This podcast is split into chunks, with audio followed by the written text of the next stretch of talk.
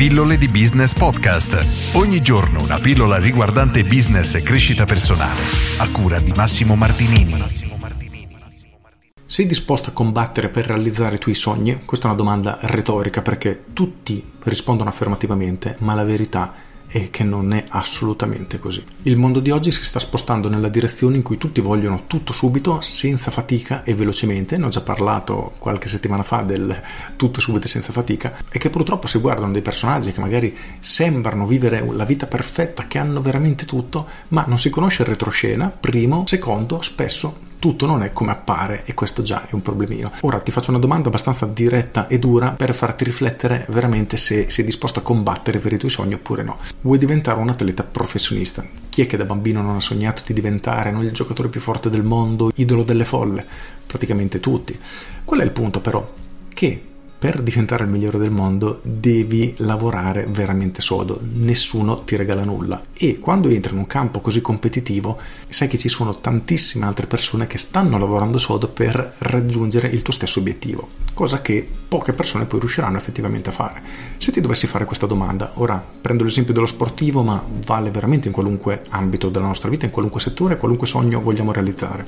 Quindi sei disposto a sacrificare tutto per realizzare questo obiettivo? Perché se hai letto la storia dei Gassi è quasi inquietante come la sua vita era focalizzata totalmente nella realizzazione di questo obiettivo, quindi nessuno svago, nessuno sgarro nella dieta, nessuna festa, nessun amico praticamente, una vita totalmente dedicata a diventare il migliore tennista del mondo. In quanti sarebbero disposti veramente a fare questo? Tu saresti disposto a abbandonare la tua famiglia, abbandonare i tuoi amici, abbandonare ogni svago, ogni qualunque cosa e concentrarti veramente 24 ore al giorno tra allenamento fisico, studio e tutto quello che serve per realizzare il tuo obiettivo. Qualcuno effettivamente risponde di sì ed è vero perché poi si mette sotto per è letteralmente ossessionato da questo, ma nella maggior parte dei casi no, anche perché ognuno ha i propri valori e per qualcuno la famiglia è più importante. Per cui se devi scegliere abbandonare la famiglia o ottenere un determinato risultato, preferisci rinunciare a questo risultato perché per te la famiglia è più importante. Ora, questo è solo un esempio, però il punto è che